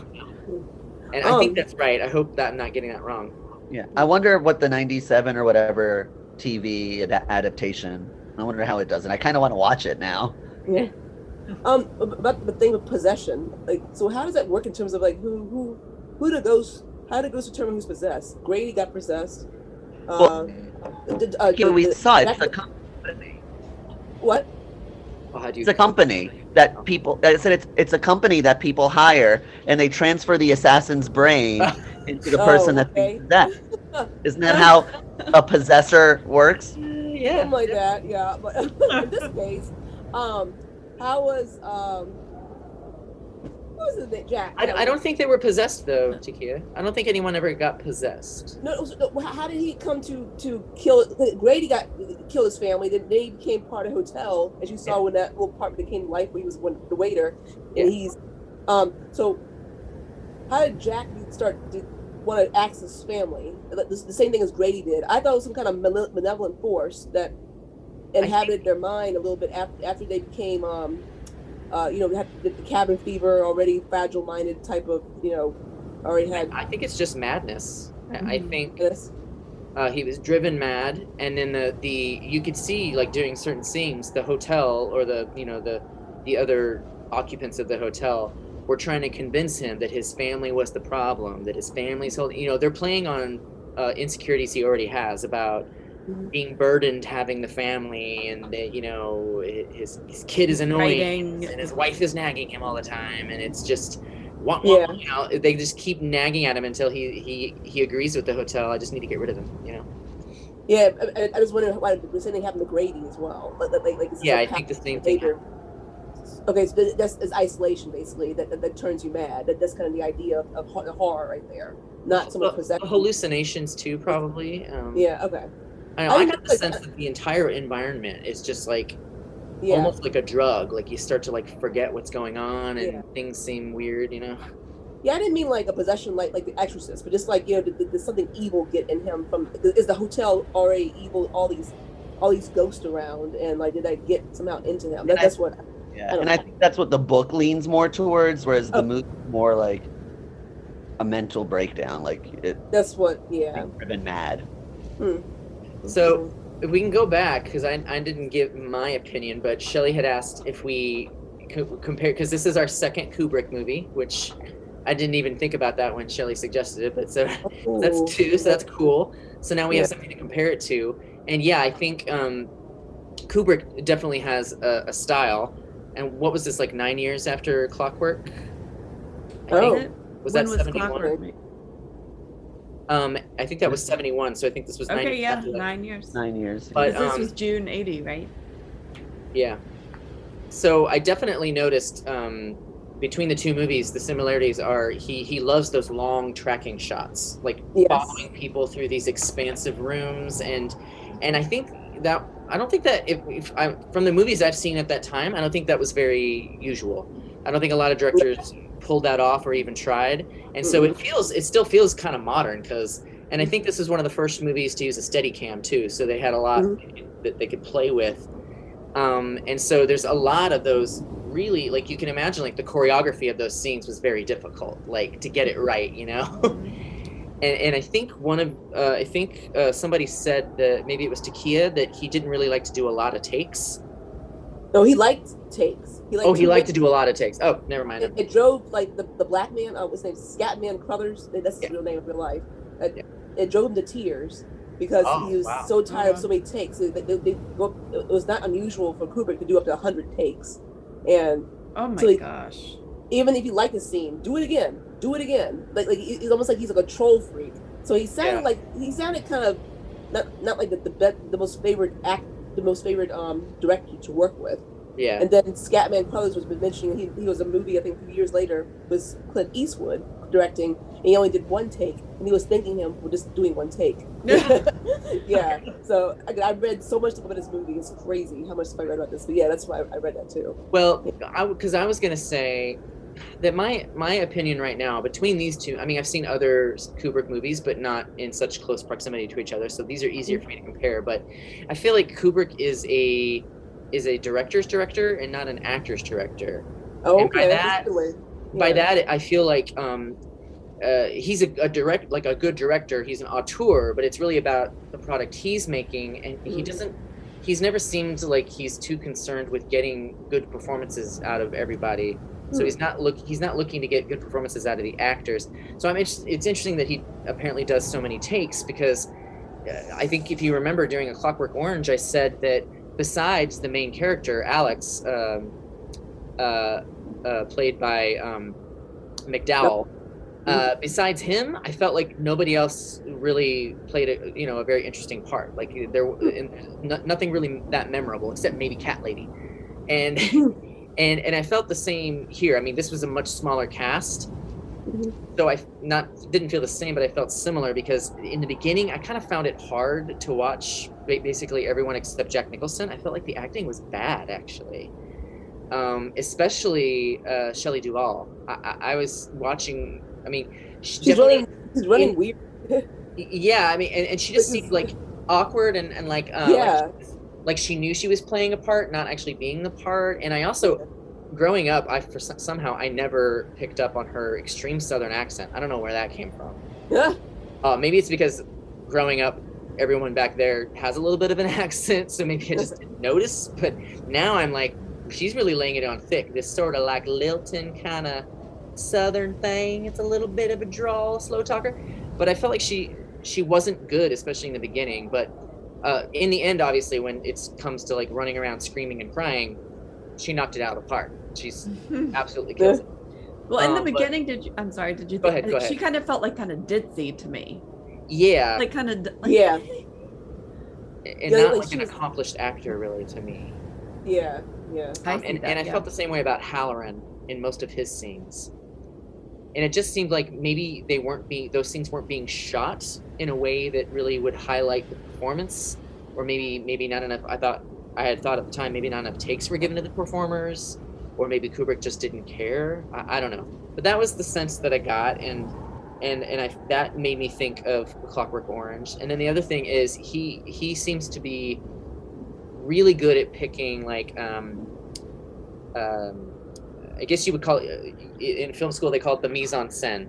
So the the color schemes in a scene, the patterns, the Mhm. the angle of the camera, like the the way he catches that, everything is like a painting. Each scene is like its own painting. Um, and and especially in this movie because like some of those hotel rooms were absolutely gorgeous. That bathroom is that red bathroom is just like whoa. I Um, even liked the, the the the dead woman's bathroom. That was cool. You know, I loved that it was- bathroom. I want that was- bathroom. Even though it was mostly green, it was still something really cool and vintage. Yeah. Vintage. That's my word. I was looking for too. Vintage. Yeah. So I really enjoy the. Like I mentioned this earlier. when We were talking about the um, design and the interior design and stuff like that. And each one was. He did it on purpose. He had. Mhm. I guess each one tells a different story in a way. Yeah. I love it. Yeah. he's very good at doing that and of course Yeah. of having the right music to to, to be Yes. playing underneath the whole Yep. time Mhm. um so it seems like he spends a lot more time on that than maybe getting Shelley Duvall to seem like a real person I, I didn't like. I felt like her running was like weird. She's like. "Ah." definitely I remember a scene where she runs up the like stairs that. and she was flailing in a strange way and I was like uh, did he I didn't like that. asked to do that or is she just I didn't like awkward that. I agree. I didn't like that either. It felt so like, uh, what are you doing, Shelley? Like, like, like, more. Oh, hi, Shelley. no, it, Duvall not Felly I didn't Oh. like that. She was. She, I wish she could have. I don't know if it, because she was kind of a newbie at acting, kind of sort of like kind of her first, and she was trying to get into it, but she looked like a noodle flying or flailing around. that, it is Like- like I didn't like, Like- it. Like Olive Oyl would look. yeah. She does look like Olive Oyl. yeah. That was the only thing I didn't like about it, and how big she looked running. But other than that, yeah, I like. Yeah. But then I, you know, I got over it. Whatever. So. Um, I think that's all I had to say on like the style. Um, definitely recognizable and very good, but maybe you know maybe performances aren't like the focus, Yeah. which you know, which is fine. Like if because you can get into the story even if the performances you know if everything Yeah. else is, is good, you don't have to have. Did you like Jack Nicholson though? Yeah, Or- he was incredible, and uh, and I guess I haven't seen this movie in a while, but I noticed a lot of a lot of choices he made in playing this role. Uh, I think have got got him parts after this because it reminded me a lot of The Witches of Eastwick. Mhm. It reminded, it reminded me of him playing the Joker in Batman. oh, Uh, he yeah. pulled out some of that dangerous, you know, psychotic flavor. I loved Right. the scene because it made you hate him so much when he's kind of mocking her at the end. Oh yeah. Ooh. Wasn't that good? Like I thought he did. That Like, was Yeah. when he follows her up the stairs. And he's like, yeah, and you did like I forget the exact words, but He and her, you like, thought that like he like, repeated and you want to exactly take what she doctor? said. You think he needs Oh. a doctor? Is that right? Yeah. Yes. Exactly. Oh, so that was that was I think my favorite scene. I mean, Yeah. he just did. He made you. It's like you. Did you had someone do that to you before, like mock you, or and it was Yeah. just like the perfect. He just had to repeat exactly what she said, but he said it in such a hateable way. Yeah. And that's it, that's like a pitch perfect abusive husband, right? Yeah. yeah. The way they would talk to their wives when they're when they get angry and they're Make blaming her feel crazy. Like yeah, make her feel crazy, make her feel stupid. Yeah. At one point, he referred to her as a sperm bank when he was talking Oh, to I hated that. I know. please, Oh my the, the gosh. bartender. Ugh, Oh, that made me I was like, yeah. So He said a few "Sure." things to that bartender. You know, it's sort of that sort of th those scenes where when two men are talking to just each other and they're kind of on the same page, they say some terrible things. He said some. He made some comment about white man's burden, and I was like, wow. Mm. Oh. I don't know what you're trying to say there, but uh, but that brings me back to speaking of this movie and the style and the choices that were made. Takia, what you mentioned earlier that we haven't talked about yet, but the scene in the bathroom where they say the N word not once, Yeah. but in case you missed it, three times in a row. So uh, that's why I was like, it, it made it's the 1920s where you know there a lot more blacks that were like you know housekeepers and stuff like that. They weren't also respected and whatnot. Because I don't think But the to to to bring back to a conversation in one of our earlier podcasts, uh, I think it was Jennifer's Body, um, and I think Fahad's opinion. Uh, w- well, we a lot of us agreed, but what opinion was? It's it's difficult when when they do this in a movie, but you can't find a good reason why they did this. You know, was it really necessary? Uh, so, is there a point to it that maybe I don't know? or didn't pick up on because to me it just seemed out of nowhere and completely unnecessary for to get the point across of the scene. yeah, I don't. I was Yeah. surprised. The only thing I can think of is um, that uh, they, they they were showing a little bit more of the fact that the hotel is preying on like the worst parts of Jack and bringing them to the surface. Um, so making him more abusive, more misogynist, more racist. Mhm. so that Yeah. so that all the people around him are people he wants to kill. yeah, I, I, I can't think of a yeah. That would be the only reason, I guess, to make you realize that there what what is there good about him? Yeah, There's not. How'd you have thoughts on that since um, you had had a lot to say about the the whole idea of using these kinds of words sparingly in movies before? I mean, I, I think you summed it up. but, Like, I I brought it up back in Jennifer's Body that, you know, for s- s- certain places in certain movies, it makes sense to depict what people were like at that time and Mhm. to make a point that this character is like this. But like Jennifer's Body, it just felt out of place. Like you said, Eric, in this place, it also felt out of place. I mean, did they really need to go there to make you dislike him more? Probably not. I wonder what the book had. Like, was that source material from the book? Was it something Kubrick added in there? I don't know. Would be interesting to find out. Mhm. Um, but yeah, I, re- I remember being a little taken aback when it happened because I was like, really? Oh, okay. That didn't seem like it was necessary. I just thought it was just disrespectful of the times, the 1920, the 1920s or something like that. You know. So I don't know. But again, yeah, I mean, if it doesn't serve the story, then why have it? no.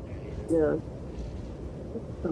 I mean, I don't think Kubrick was the type to shock just for shock. No. Yeah. And there's a lot of other ways to represent the times that they were already doing throughout the movie. So, Yeah.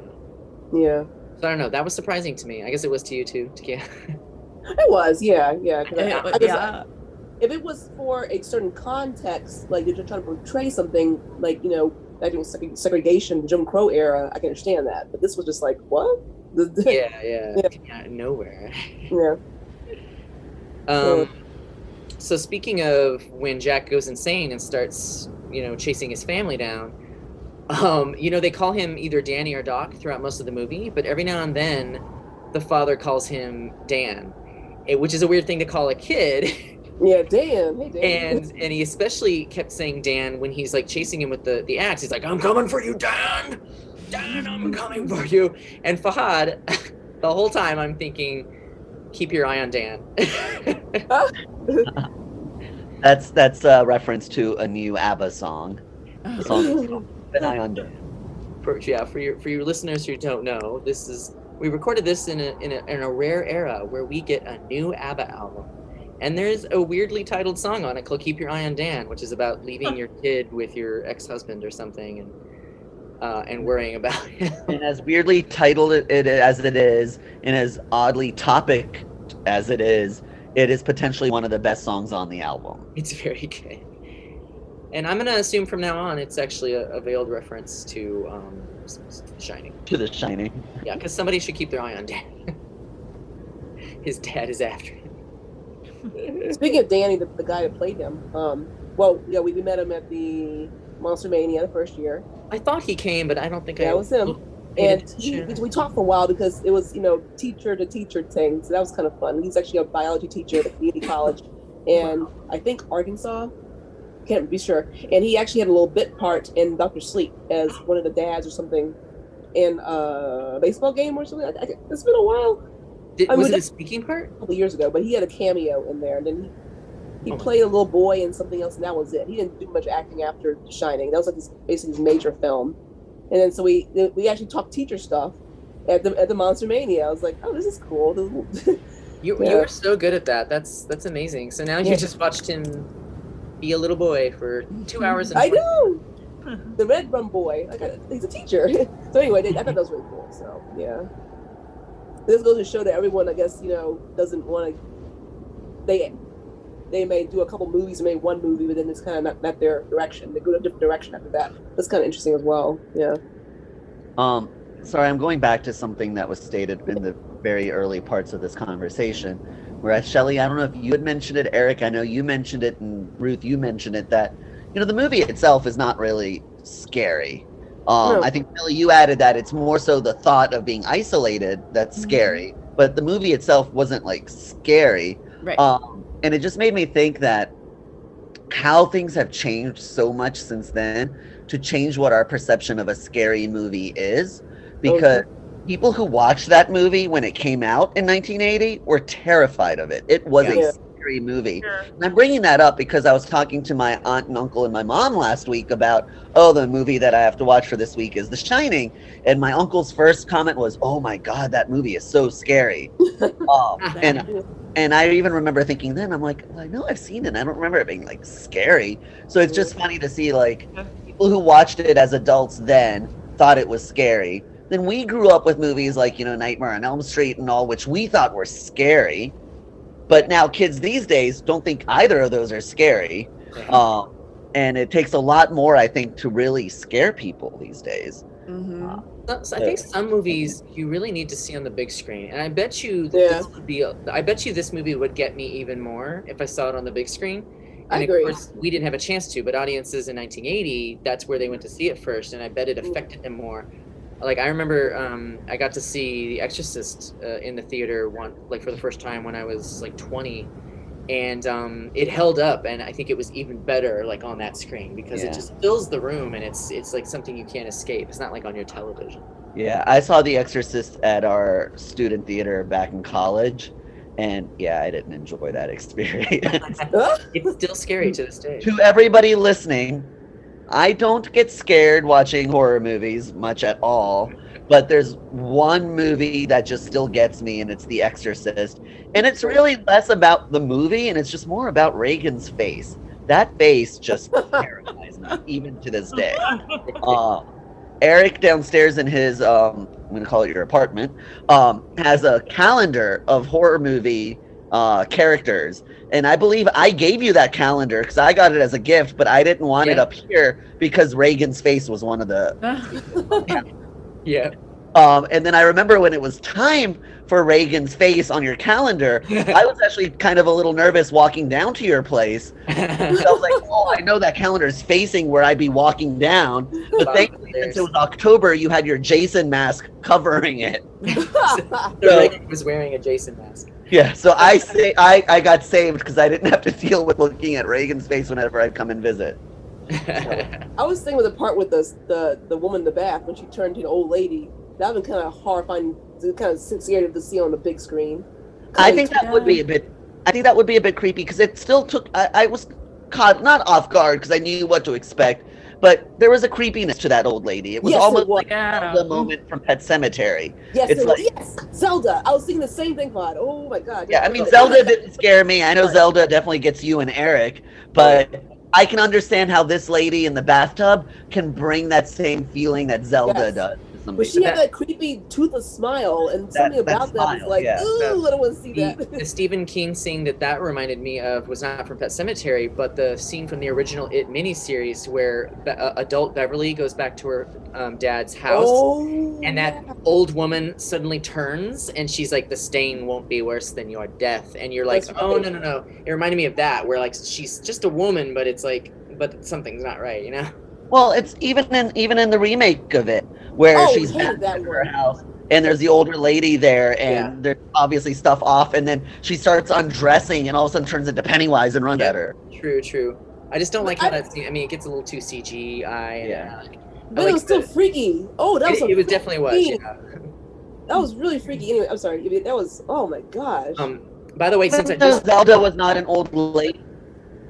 she was a man. That played by man, right? She was a man. What? Yeah. I said yeah. She was. Yeah, by a man. I'm just saying the character was a younger woman, but the person playing her was actually a man, He just became a Um, robot. But which I was interesting. But in the Pet Sematary, but in the Pet Sematary remake, it was just a. It wasn't really that scary, was it? I don't even remember Zelda in the remake. Did they use Uh, that? oh, she came down like a dung waiter or something, didn't oh, she? Oh, that was actually that scared the living hell out of me. Yeah, me too. Yeah, Sorry, it. I remember now. I think we all. I think you and I, Eric, has similar scary scenes. It was things that scared that no one else is scared by. yeah, I, they're like iconic moments for me. Um, so I, I totally, you know, I just watched Doctor Sleep before we had this, uh, before we had this recording, and I did not. I, I had to look up the picture because I remember the two, the two dads at the baseball. I remember they had a conversation with each other, and I remember them, and I was like, but I don't remember their faces, and so I just looked it up, and I'm, I'm seeing Danny Lloyd now. I'm like, I Yep. have no idea. That's him. Yeah, He's a very handsome dude. yeah. Um, but speaking of Doctor Sleep, uh, I'm sure you're all going to go watch it now that I've talked about it so much. But but uh, I don't know if you remember this, but uh, it's directed by Mike Flanagan, and the screenplay was Mike Flanagan. Did you know Oh. that? Fahad? I didn't know that.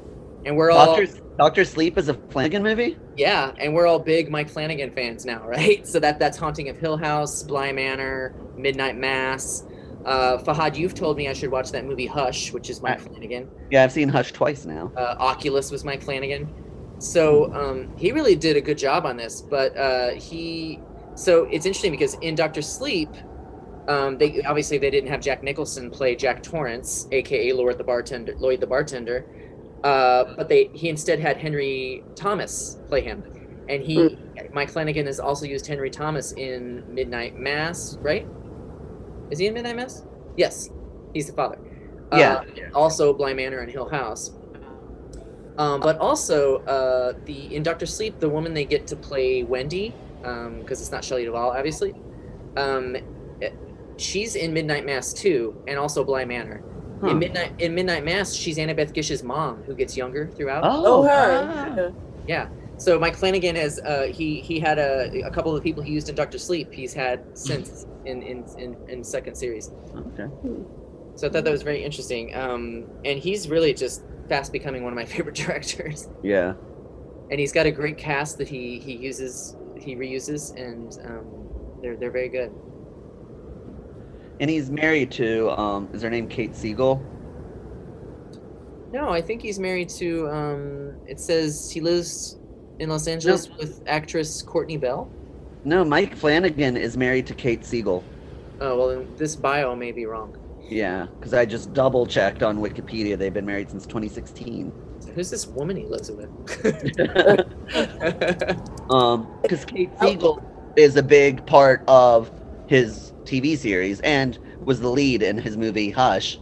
Um, she played, for those of you who have watched Haunting of Hill House, she was Theo, the sister, the old, the older version of Theo, the sister that would always wear gloves. Mhm. She would touch people. I think what she could like feel their pain or something. I can't remember what her powers were. Um, and in in Bly Manor, she was the lady of the house. Mhm. Midnight Mass, she was the pregnant woman. Um, I'm not going to say too much because Takia, you're Don't- still watching it. Yeah. Um, and then in Hush, she was the lead. So yeah, and um, Doctor Sleep is the second, or is it? Wait, let me look at the years real quick. Yeah, it's the second uh, Stephen King adaptation he's done because he also did Gerald's Game. Uh, Oh, so if, if you haven't seen that, I recommend it on Netflix. Gerald's Game is very good. It's a very simple story, but he does a lot with it, and um, it's very good. And I think that's uh, Have you read that book? isn't it? is it a full book or is it a short story? Pretty sure it's a book. I saw the movie. It was it was good. It's good. Yeah, yeah. I have not read it. I've only read Salem's Lot. Isn't there Doesn't two? that- There's Gerald's game and then Oh. like a. I'll have to look it up. I just realized I lied. I I, I've read Salem's Lot, which is Stephen King, but hold on. But I've also read Thinner. But oh, I think, I saw that movie, 96. I Yeah, used to but I- love that movie. but I think, when I, I think when I read Thinner, I didn't know it was Stephen King because it was actually originally re- published under his pseudonym Richard Bachman. Oh, That's right. so I don't think I, I don't think I realized it at the time. Yeah, I used to love Thinner. It had the dad from my Big Fat Greek Wedding in it. oh. It- I liked it because it had Kari Wuhrer. Yeah, but um, the actor who played the dad passed away earlier this year. Um, but uh, what I was gonna say is Gerald's Game. Mike Flanagan also had somebody he's used in movies in his TV series, um, Carla Gugino, right? Yeah, Yeah. yeah. She was That's the main true, yeah, yeah. and she was one of the sisters in Hill House. Um, I believe she was in Bly. Yeah, she was in Bly Manor because she was the uh, main character grown up. Yeah. Yeah. Grown, grown. Up. Oh. I grown up, waiting for her love to return. Yeah. I want to mention, um, I gotta get back to The Shining. Uh, the, the part when she when she locked him, she, she locked the locked Jack unconscious when he's just regaining conscious in the freezer. Then Grady opened a door. How was he able to manifest himself to open a door? I mean, but well, they no gave did things like that besides just you know go boo boo at people. I mean that that was you know the um. Well, remember the woman in 237 was also able to actually hurt Danny. oh you're right yeah and, that's I, right. and I can't remember if they explain it in The Shining or if they explain it in Doctor Sleep, but I think the longer Jack and Danny are there, The Shining powers the ghosts, which so they Oh. become they they're starting to become more and more flesh and blood, not exactly flesh and blood, uh-huh. but to be able to actually have an effect on the world and not just be ghostly apparitions. So the longer they're there, the more they're able to do things like this. That's okay. I'm glad you mentioned about the woman, the woman, because that's a good point. And she was able to touch Danny, and Yeah. And she ripped him. his sweater, right? And she yeah, yeah. scratched and Oh, ripped. wow. Yeah, Right. yeah, because the mom Wendy thought that Jack did that to him. Yeah, yes, she did. They didn't show her encountering the woman though. They just showed her running to him at the bar, and oh my gosh, I know what what happened. There's a lady here. Like, like They- did she know I, about? I wonder. I wonder if they didn't want to film a scene of a naked old lady and a young boy. Ha, maybe. no, but no, I'm about Wendy. How did they didn't show when Wendy saw her? What, what I don't Wendy? think Wendy saw her. No. Wendy listened to what. She just Danny said what told her. Danny said. Oh, okay. Danny told me that he saw someone. Someone's hmm. here. Oh, okay. I somehow missed it. That she said Danny told. She asked okay. Jack to go check, and Jack did see the woman and Yeah. kissed Yeah. her, and then lied and said he didn't see her. That's right. He did. Oh, that was. I will hand it to Wendy. She's one of the few parents that actually listened to her son when he said he saw somebody else and it did this to him. Other parents would have just thought that they're making it up and they probably hurt themselves or, well, or Jack Mhm. did it. Yeah, I would have just Mhm. assumed like the husband is saying he's not, but he did. Yeah. Hmm. yeah.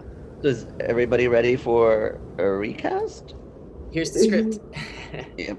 Okay, it's that time again for. Ba-ba-ba-bum recast.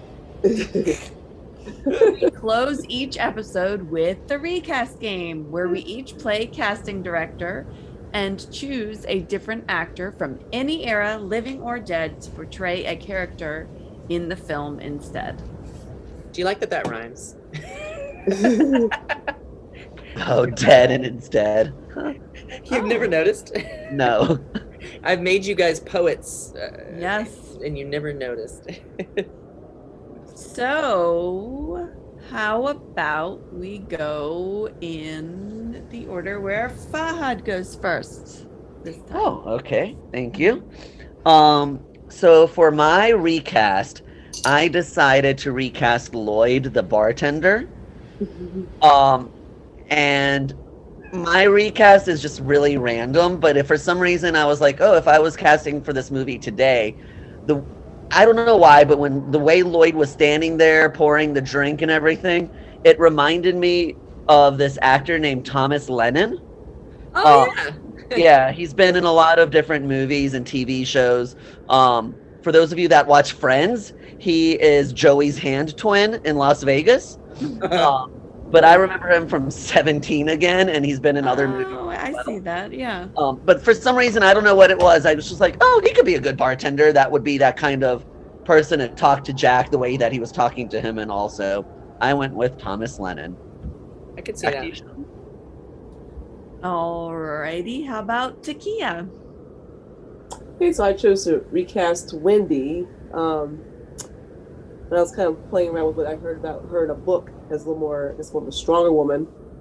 And I was thinking someone that could play her as in the, in the novel and someone, and as how Shelley Duvall played her, maybe kind of a mixture too.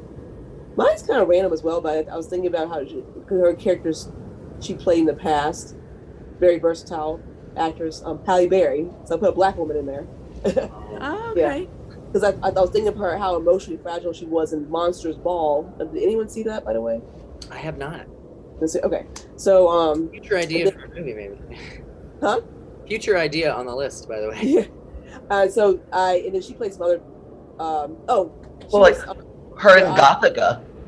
God, yes. I liked You know, God. she kind of fragile in that, and she she, she played a a um a barrage of characters of different types of you know strong to emotionally fragile to battered woman, everything. So I thought of her as Wendy, who could who's she's emotionally fragile as well, but also can can kick ass later. Like Yeah. like I'm not gonna let this. I'm not gonna let my husband, my, my, my crazy madman husband, get the best of me. So I could see her like knocking his ass out, like like boom, like like getting her her like her big uh you know kicking ass basically. Like, like, like yeah, you, you get what I'm saying. Yeah, so I, I, I see her being going from weak to strong. I don't know. Yeah, So That could have made the movie very interesting if you yeah, if you still have the rest of the cast, including Dick Hallorann, and you still have the scene where the butler is using the N word, yeah, trying, trying yeah. to bring out the racist side of Jack. It would Yeah. sort of be like, you know, like his family is also, you know, like his son, I, I assume, would be biracial in that in that scenario, and yeah. his wife would be. Well, I think is Halle Berry biracial actually. She is. Yeah. Okay, so and then you've got Dick Hallorann still, and it would certainly it would the movie would suddenly take on a, a whole new meaning. Like there would That's- be a whole other racial conversation happening. Yeah. That's kind of what I was going with, the kind of story. Yeah. But yeah. Alrighty, how about Eric? okay, so I'm gonna recast Lloyd the bartender too. I didn't really like. Did you all really like- shine? Yeah, yeah. We I think we shined a little. I mean, I remember there there was was that. Yeah. Remember there were like three weeks in a row we had the same rating for a movie. It's like, you know, if only we could control it, we could rule the world. But um, sadly, no control. um, so because I didn't really like the actor who played Lloyd the bartender. I mean, he, he was okay. I mean, you don't see too much of him, but I, I think I just um, he reminded me more of an actor that I thought would have been even better in the part. And I, so I don't know if you know the character actor Richard Jenkins. I've heard of him. But I'll look him up. Did any of you guys watch Six Feet Under? No, I heard of it though. Uh, On HBO. Yeah, yeah. Yeah, I, I never Um, watched. it. So in in uh, in Six Feet Under, he plays the dis- the ghost of the deceased dad of the the, the family, Oh, the okay. patriarch of the I know who he is. So starting from episode one, he's already dead, but he keeps appearing to his uh, to his son, and uh, and so he's. Uh, I remember the way he played that character in that show, and there was a sort of. He seemed like a regular person, but there was a creepiness because he's dead, and it's like he shouldn't be there, and and uh, and I think that that would he would have brought that to the role. Um, he's also um, it would have been uh, he, he's worked with Jack Nicholson before because he was also in Witches of Eastwick. Uh, oh, and uh, another time because he was in the movie Wolf. Has anyone seen Wolf? So Jack Nicholson and Michelle Pfeiffer are the leads in Wolf, and Richard Jenkins is also a, a side character in that. Uh, so I thought that uh, he would play that uh, sort of bartender role, like uh, I'm here to serve you, but I'm also trying to lead you down a a dark path. If you'll just listen to me and do whatever I say. so yeah, so that's my. I like- I see that. I like that. He was also the dad in Step Brothers. Did you ever see that? No. Oh, but it seems familiar. I may have seen clips where he was With um, that Matt Damon and Will. Will Ferrell? Ferrell and um, I forget the other guy. Is it Matt Damon? No, um, not Matt Damon. Uh, John John C. Reilly. Oh, yeah, I was about to say the guy from uh, Guardians of the Galaxy. oh, one you know what I'm thinking of? I'm thinking of Stuck on You. Oh, Oh, that's one where they're conjoined, right? yeah, Yes. brothers but conjoined. That's funny. Um, all right, Ruth, let's see. Okay, well, I thought about someone as far as for Wendy goes, someone more feisty. Um I thought like I don't know necessarily how much of a natural blonde she is, but I was kind of like to spice things up. I wonder how Shirley MacLaine might have done. I bet she would have been really. I mean, she would have. I don't know. I'd like to see kind of how what she would put the spin on it, but. but um, I like her a lot as an actress, and I know she was definitely been you know big around that time, and I mean she's still a really good actress too. Like still in a lot of stuff. I, I um I love her. She's Yeah. an incredible actress. I love everything she's ever done. And I, I want to look it up to make sure, but I think that she and Jack Nicholson might have actually been age appropriate. Hmm. Um, because they've both been working since the '60s. Although Yeah, I she, remember. she might be a little older. 1934. Miss Shirley MacLaine is 1934. Jack Nicholson is 1937. So actually, they're basically the same age. That would have been cool. I'd love how she puts up with Jack with all his uh, shenanigans. Yeah. like a first start off, even before they moved to the house, like to the um, to the hotel and stuff like that. Because uh, Shelley Duvall is actually a full 12 years younger than Jack Nicholson. Hmm. Oh, okay. Well, me. I the also um, recast Wendy. Um, I pick an actress I really liked because um, I feel like for Wendy's role, you have to have someone who's a really strong actor. Um, I pick Toni Collette. I love her. Me too. Yeah. And she plays those breakdowns really well too. Yeah, that's what I was thinking. Like Sixth That- Sense, Hereditary. Mm-hmm. Yep. She really She'd be goes there. It's really, it's really wonderful. So, does anyone have anything else to add before we hear what our next movie is from Eric, right? That's right. Oh, but We have to rate. we have to rate. We have to rate. Rate our movie. Yeah. All right, pull up the chat. Um, there it is. and type your score in, including quarters. I ain't got no change. How are you going to shop at Aldi? I gotta get my cart. Get Oh, your quarterback. Everybody got the thumbs up? Thumbs up. Uh, I don't. Uh, I'm del- What do I? What do I feel about this movie? I know, I know. Ah. um. Okay, I'm gonna go with that and assume. Okay, three, two, one, hit enter. Boom, boom. Oh wow! Whoa! Three of us tied. Me, Wow. Shelly, and Eric. All right, so Uh, um, Fahad, would you like me to read Yes, them out please. to you?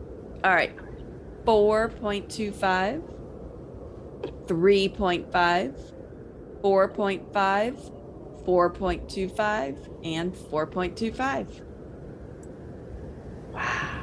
wow, this is a 4.15. Is this what's our highest rated? I wonder. I don't know. Probably this. hmm. This has to be. Yeah. You- I really need to make that matrix so we can find out. Yes. Wait, four four and a half is Takia, and Ruth did a three point five. Oh, Ruth did not quite enjoy this as much as everyone else. No, I mean I did like it a lot. I just I don't know why I did that. Although we're all on our own rating systems, right? Like, Yeah. Oh, yeah. yeah, I so- think so. but I oh, I mean- I did like it a lot. I just yeah. Like a 4.25 from Shelly is like a five from me and Eric. Yeah. It's It's true. Yeah, that's the That's highest true. that Shelley's That's the ever done, I've right? given. Yeah. That's like a 10 from Takia. Like Shelly, I'm not sure if I've seen you go over four. I haven't gone over four. Yeah. Ruth, is this uh what's your highest, Ruth? Do you remember? Four maybe? I'm not sure. You give a four to something? Yeah. Well, we're gonna look it up and we're gonna we're gonna I'm gonna make Yeah. a Excel sheet so we can see what's going on. okay, Definitely. cool. This was a crowd pleaser. Yeah. All right, Um, I'm I'm, I'm ready to hear what we're gonna watch next. you ready? Ready? Okay, so our next episode will get released the week before Martin Luther King Jr. Day. So that's a long weekend we all get, uh, where we should, you know, be observing the the history of race relations in this country, the civil rights movement, the struggle, and to honor that, I have decided to suggest a movie that I have never seen but uh, I've been interested in for a while now, even before we started doing this. I, I had put it on my list. I was like, I, I need to check that out. I want to find out what that's about. It's a movie from uh, 1990, I think. So it's an interesting sort of time capsule about where things were then. But I imagine there's going to be a lot that's sadly still the same. And so, uh, considering what's going on, what has been going on the last few years in culture, I think we'll have a very interesting conversation to have about it. And the movie is Do the Right Thing, a Spike Lee joint. Hmm. Oh, cool. Hmm. Available on Netflix, but also Amazon Prime. And if, I think we both have those, but if you wanted to watch it on Tubi and see ads, sure. I don't have two. Neat. so, yeah, um, I'm pretty excited for this. Uh, it's got, you know, Danny Aiello, um, uh, jo- Fahad Giancarlo Esposito. Oh, Okay. him. Yeah, I know Mad Uh, um, Breaking Bad. Yeah, this has a lot of people. yeah, we know him from Mandalorian and also Once Upon a Time, one of the best shows ever on network television. He was Breaking the magic mirror. Yeah, and Mhm. Ruby Dee, John Turturro, Spike Lee. I mean, it's just yeah, it's. You say? Did you already say Rosie Perez? I didn't. Oh, but Oh, she's yeah, on Oh, Rosie Perez. I love her. Martin Lawrence. Oh, Oh, wow. I love Oh, I love Martin. Martin. and the T is silent. What was the name of Martin's neighbor that was Martin in drag? Shanae. Shanae. oh, yeah. Wasn't that Jamie Foxx? No, Jamie Foxx was that. He was in drag on In Living Color, right? Oh yeah, yeah, That yeah. was his character. Oh, None of that will go go well now. I, I don't know. Hilarious, but yeah. They, you have to be careful now, but I think they does. Does SNL still have some of the men do drag sometimes? I don't know. I I don't haven't watch seen it. it. Not really anymore. Hmm. I've been watching since the. Spartan years. And um, Mary Kathleen Gallagher. That's the last time I really watched it. I'll watch it now and then, depending on who the host is. Like I watched um, Simu Liu uh, from um, Shang Chi. He was the host. I watched some of his. Um, I watched a few of the ones that uh, Kieran Culkin did when he was the host a few weeks ago. yeah. Um, they were Oh. pretty, but nobody was in drag that I can remember. Where, uh, as RuPaul has famously said, we're all born naked and the rest is drag. oh. So we're, we're all in drag. there you Some go. of it is just more acceptably uh, gender stereotyped than others. All right. Well, it's Hope you guys are late. excited. Yes, I'm Yeah, very excited. awesome. But I need to go to bed now. So Yeah, the late one tonight. But is everybody good with next Thursday, the 9th? Yeah. Yeah. yes. Uh, but before all that, Shelly should do our sign off. I almost just laughed. we would just do an impression of you. We can do. I can do Shelly's voice, right? It goes like this. Is that right? Does that sound like Shelly? No. Okay. Yeah, I'm picking that up. I don't think Every that's time I see this, I declare. I just want to say, I declare. about more. I declare this episode of Old Fogies and Films concluded. Thanks for joining us. You can find us on Facebook and find our lists on Letterboxd. Don't forget to leave a comment or a re- review. Let's hope 2022 is better than the previous two years. Think positive thoughts. Everyone say goodbye. Bye. Bye. Bye. Bye. everybody. Bye. Bye.